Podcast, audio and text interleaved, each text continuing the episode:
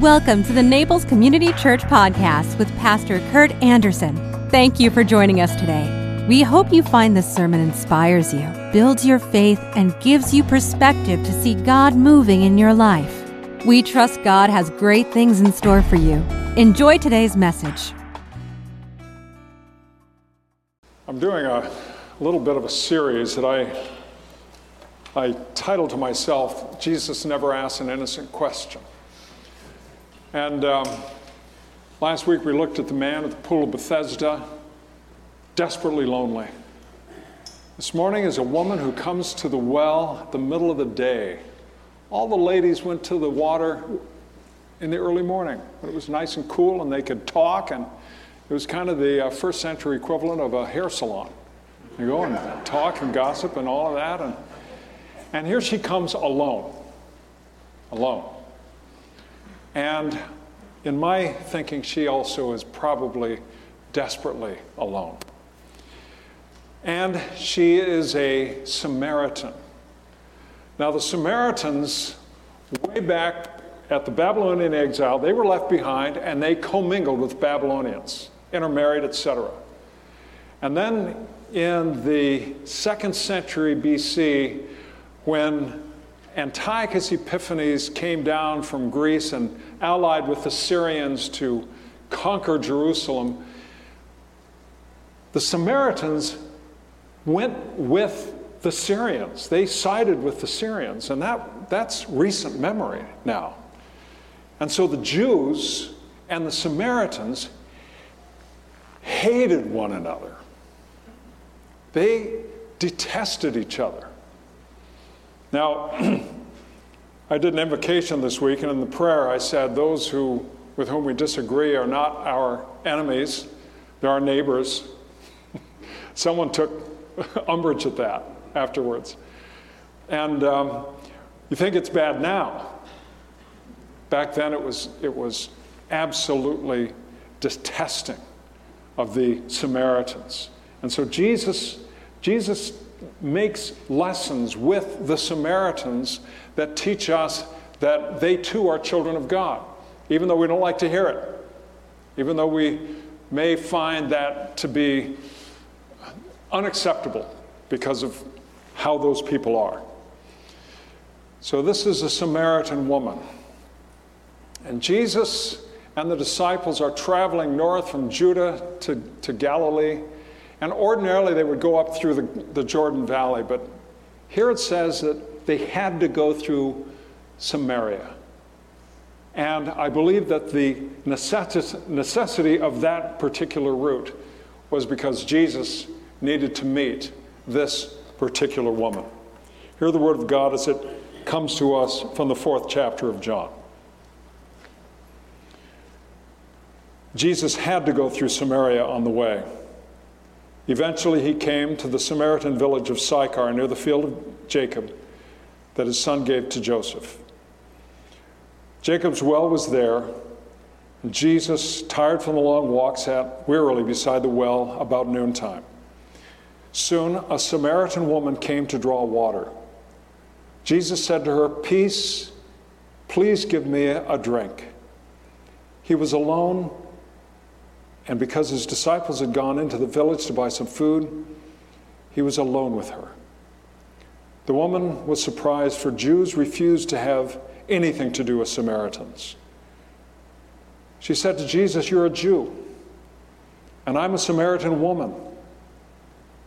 Why are you asking me for a drink? And Jesus replied, If only you knew the gift that God has for you and who it is that is speaking to you, you would ask me, and I would give you living water. But, sir, you don't have a rope or a bucket, and this well is very deep. Where would you get this living water?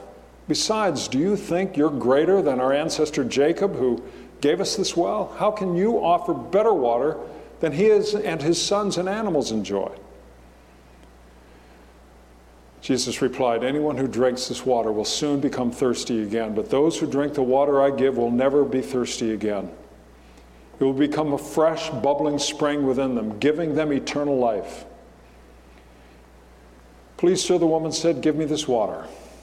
Then I'll never be thirsty again, and I won't have to come here to drink water. Go, Jesus said, and get your husband. I don't have a husband, the woman replied. You're right, you don't have a husband. For you've had five husbands, and you aren't married to the man you're living with now. You have spoken the truth. So the woman said, You must be a prophet. So tell me, why is it you Jews insist that Jerusalem is the only place of worship, while we Samaritans claim it was here at Mount Gerizim where our ancestors worshiped?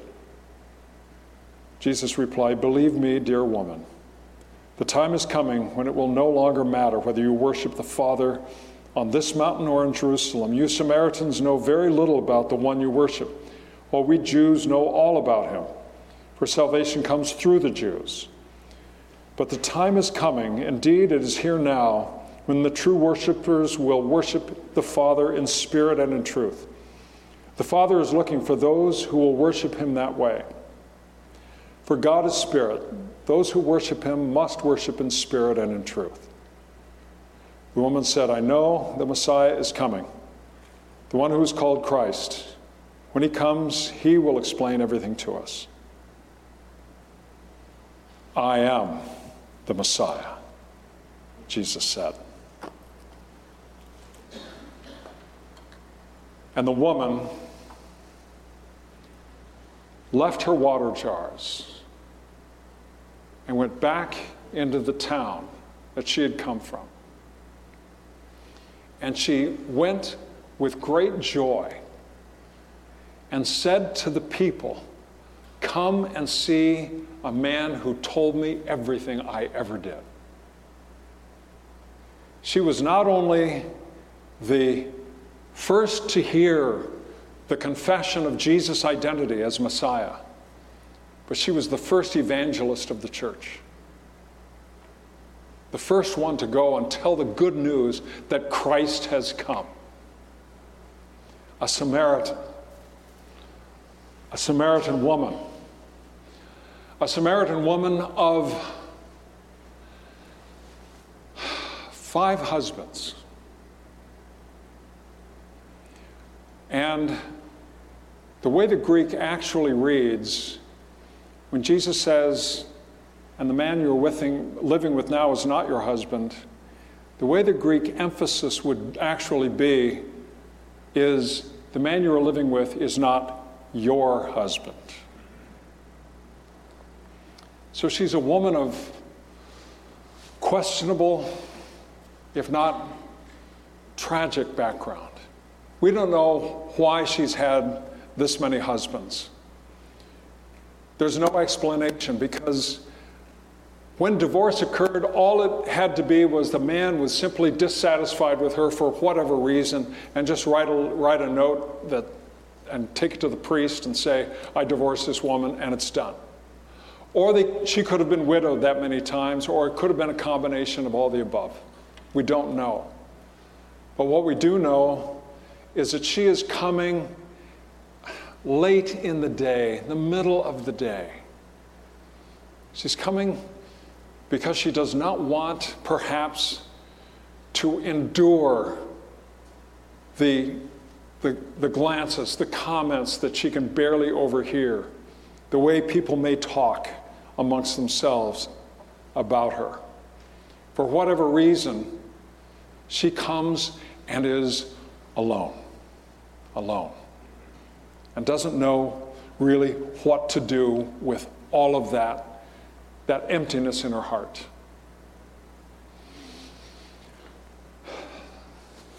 What do we do when we pursue happiness and we find ourselves empty and lonely and alone?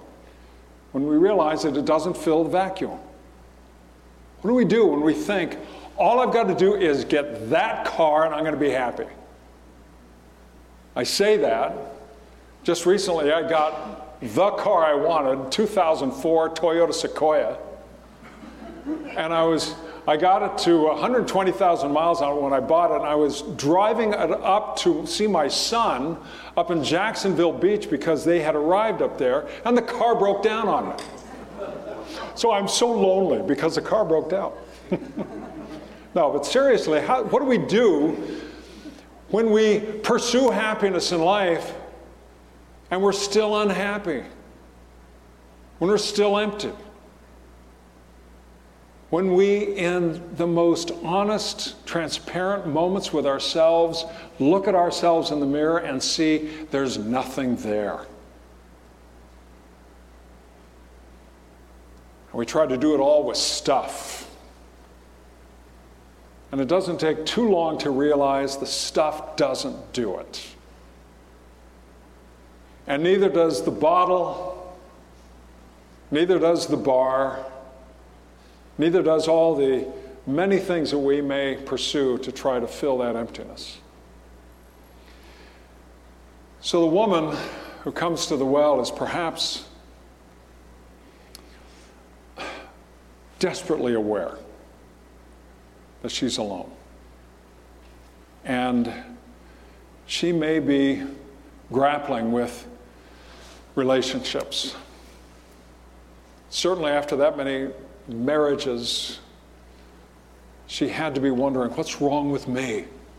What is it about me that I can't keep it together? Is it any surprise that the man she's with, she declined perhaps to marry, had to sneak around to, to have someone who would at least provide some human affection. Jesus sees all this. Jesus sees this woman, and she tries to put him off. She tries, tries with their relationship and their discussion to try to keep him at a distance.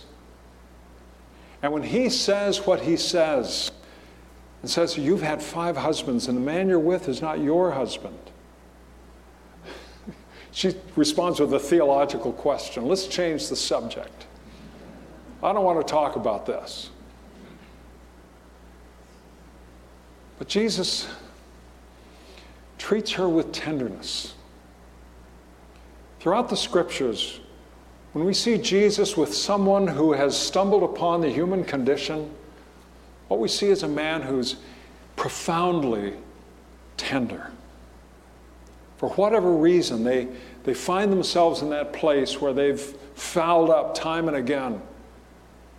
Jesus is there for them with tenderness and, and listening. He knows that those who have stumbled and fallen so hard and so fall, so far, he knows that, that they feel the pain. They live with self accusation.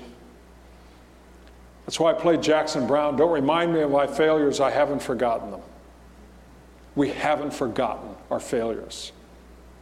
If anything, we afflict ourselves with them. So Jesus spends time with her. He, he listens to her, he attends to her. And then shares with her his identity. And we have this remarkable reality that when we encounter the identity of Christ, when we find out who he is, we find out who we are. When we encounter the true identity of who Jesus is, we find out the true identity of who we are. The waters of baptism don't wipe out, don't eradicate our identities, just all the false identities that we have.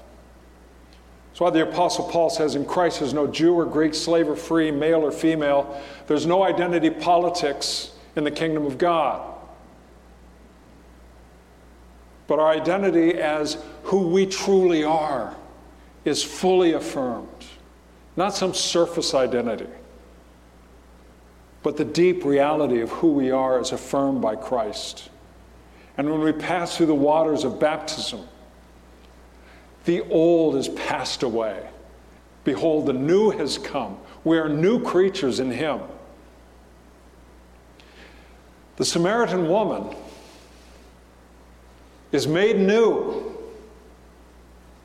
This, this woman who is so broken, so hurting, so alone, joyously goes back. She doesn't even take her water buckets with her.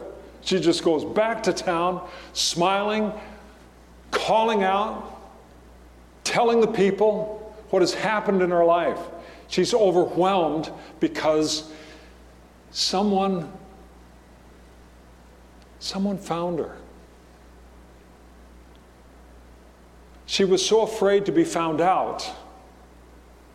But what she didn't fully realize was that in being found out, she was also found. She was found by being found out. And that's the example of what the church should be, what we need to be with one another. Too many of us are afraid to be found out.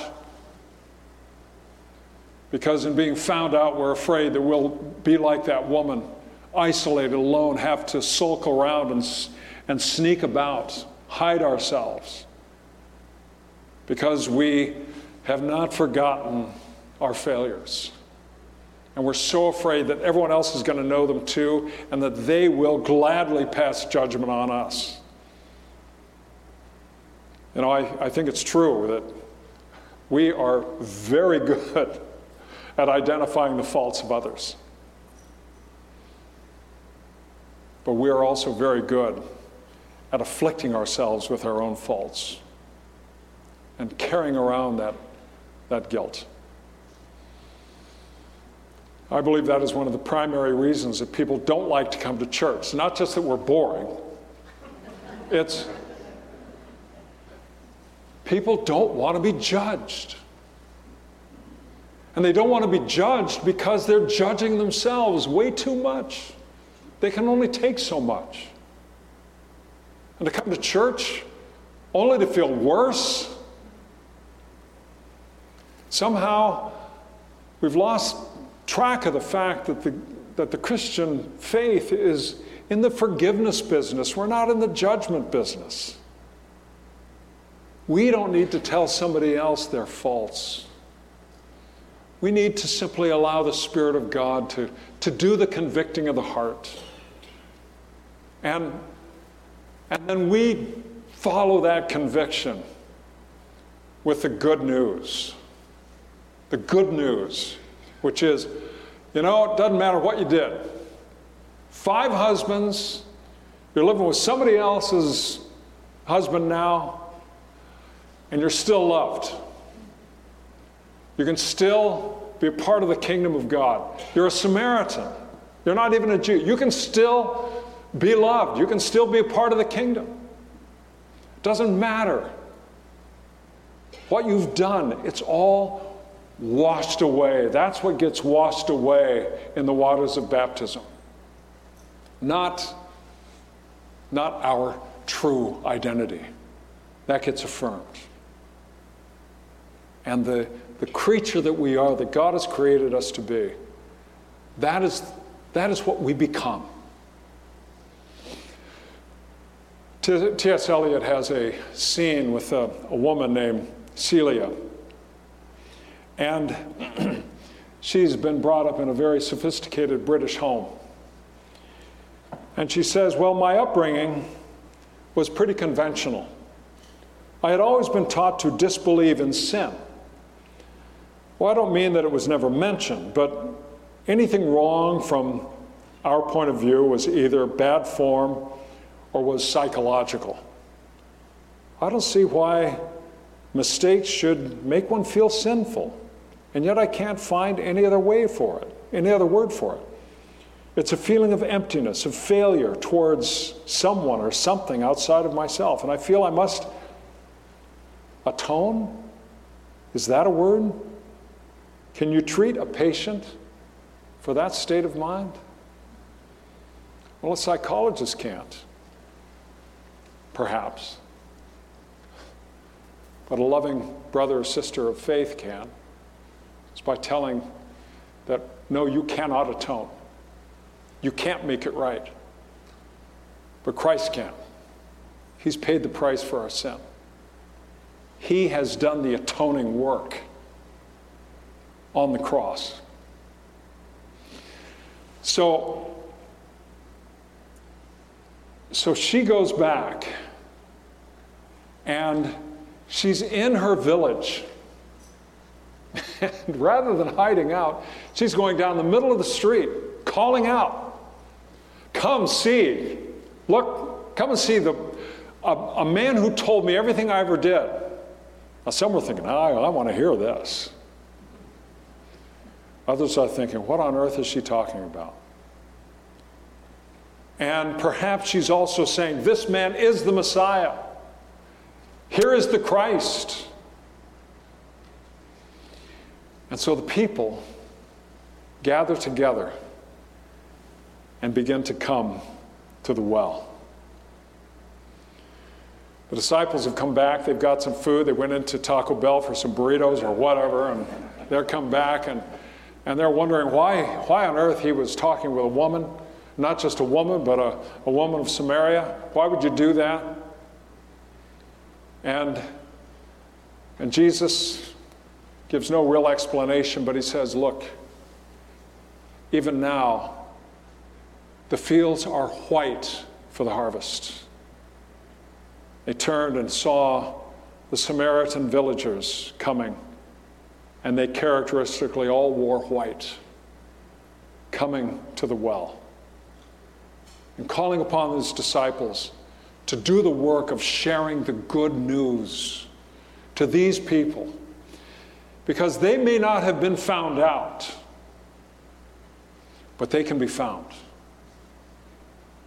They can receive this, this good news, this, this word of forgiveness, this word of newness of life, this word that says, yes, you can begin again, and you can be loved for who you really are, for the one that God has created you to be. When I was in high school, you know how these things go. There was a, there was a girl, and everyone talked about her. And, you know, I was, I was not a part of any of the, you know, groups. I didn't drink, and I was an athlete and paid attention to my schoolwork and all that sort of thing. And I had friends and everything else, but I wasn't part of a social scene. But I do remember how they spoke about this girl. And I was disturbed. They would talk that way about her. And then when I had my church in Ventura, I, um, I was back in Riverside for some reason, I forget what. But I drove by Fairmount Park coming into town. And I, I stopped because as a kid I used to go down there and I was the daycare, or pardon me, day camp there and all that sort of thing. And, and I saw in the, in the playground area a beautiful young mom with three little kids. It was that girl. And my heart just soared. I was so happy for her. I was just so glad. I, I didn't talk to her, I just saw her, I didn't really even know her, but I was just so glad. And somehow I, I just believed that God had found her. Maybe she was never found out, but God found her. God can find you and me. Let's bow together in prayer.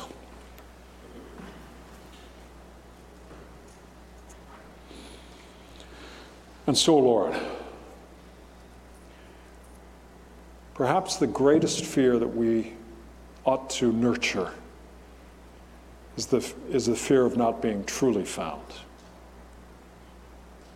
May we be available to you, open to one another. And may we as a, as a people be open to those who are living with an aching vacuum in their lives, a vacuum that only you can fill. Toward that end, O oh Lord, we pray in Jesus' name. Amen.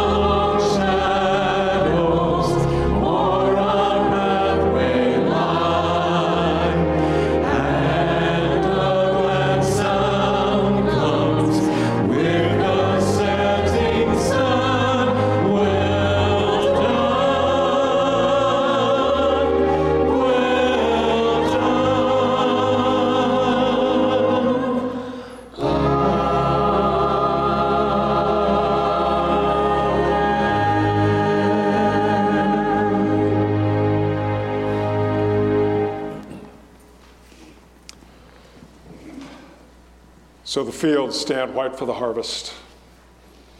And we are called to be laborers in that field, sharing that love that Christ has first shown to us. Go in peace, live by faith, and may the grace of our Lord Jesus Christ, the love of God the Father, the fellowship and communion of the Holy Spirit be with you all now and in the life everlasting. Amen. If you enjoyed today's podcast, there are a few things you can do. Be sure to subscribe, rate, and review this podcast. For more information, you can visit us online at www.naplescommunitychurch.org. If you happen to be visiting Naples, please drop in for our Sunday service at 10 a.m. We'd love to meet you. Thanks again for joining us. Have a fabulous day.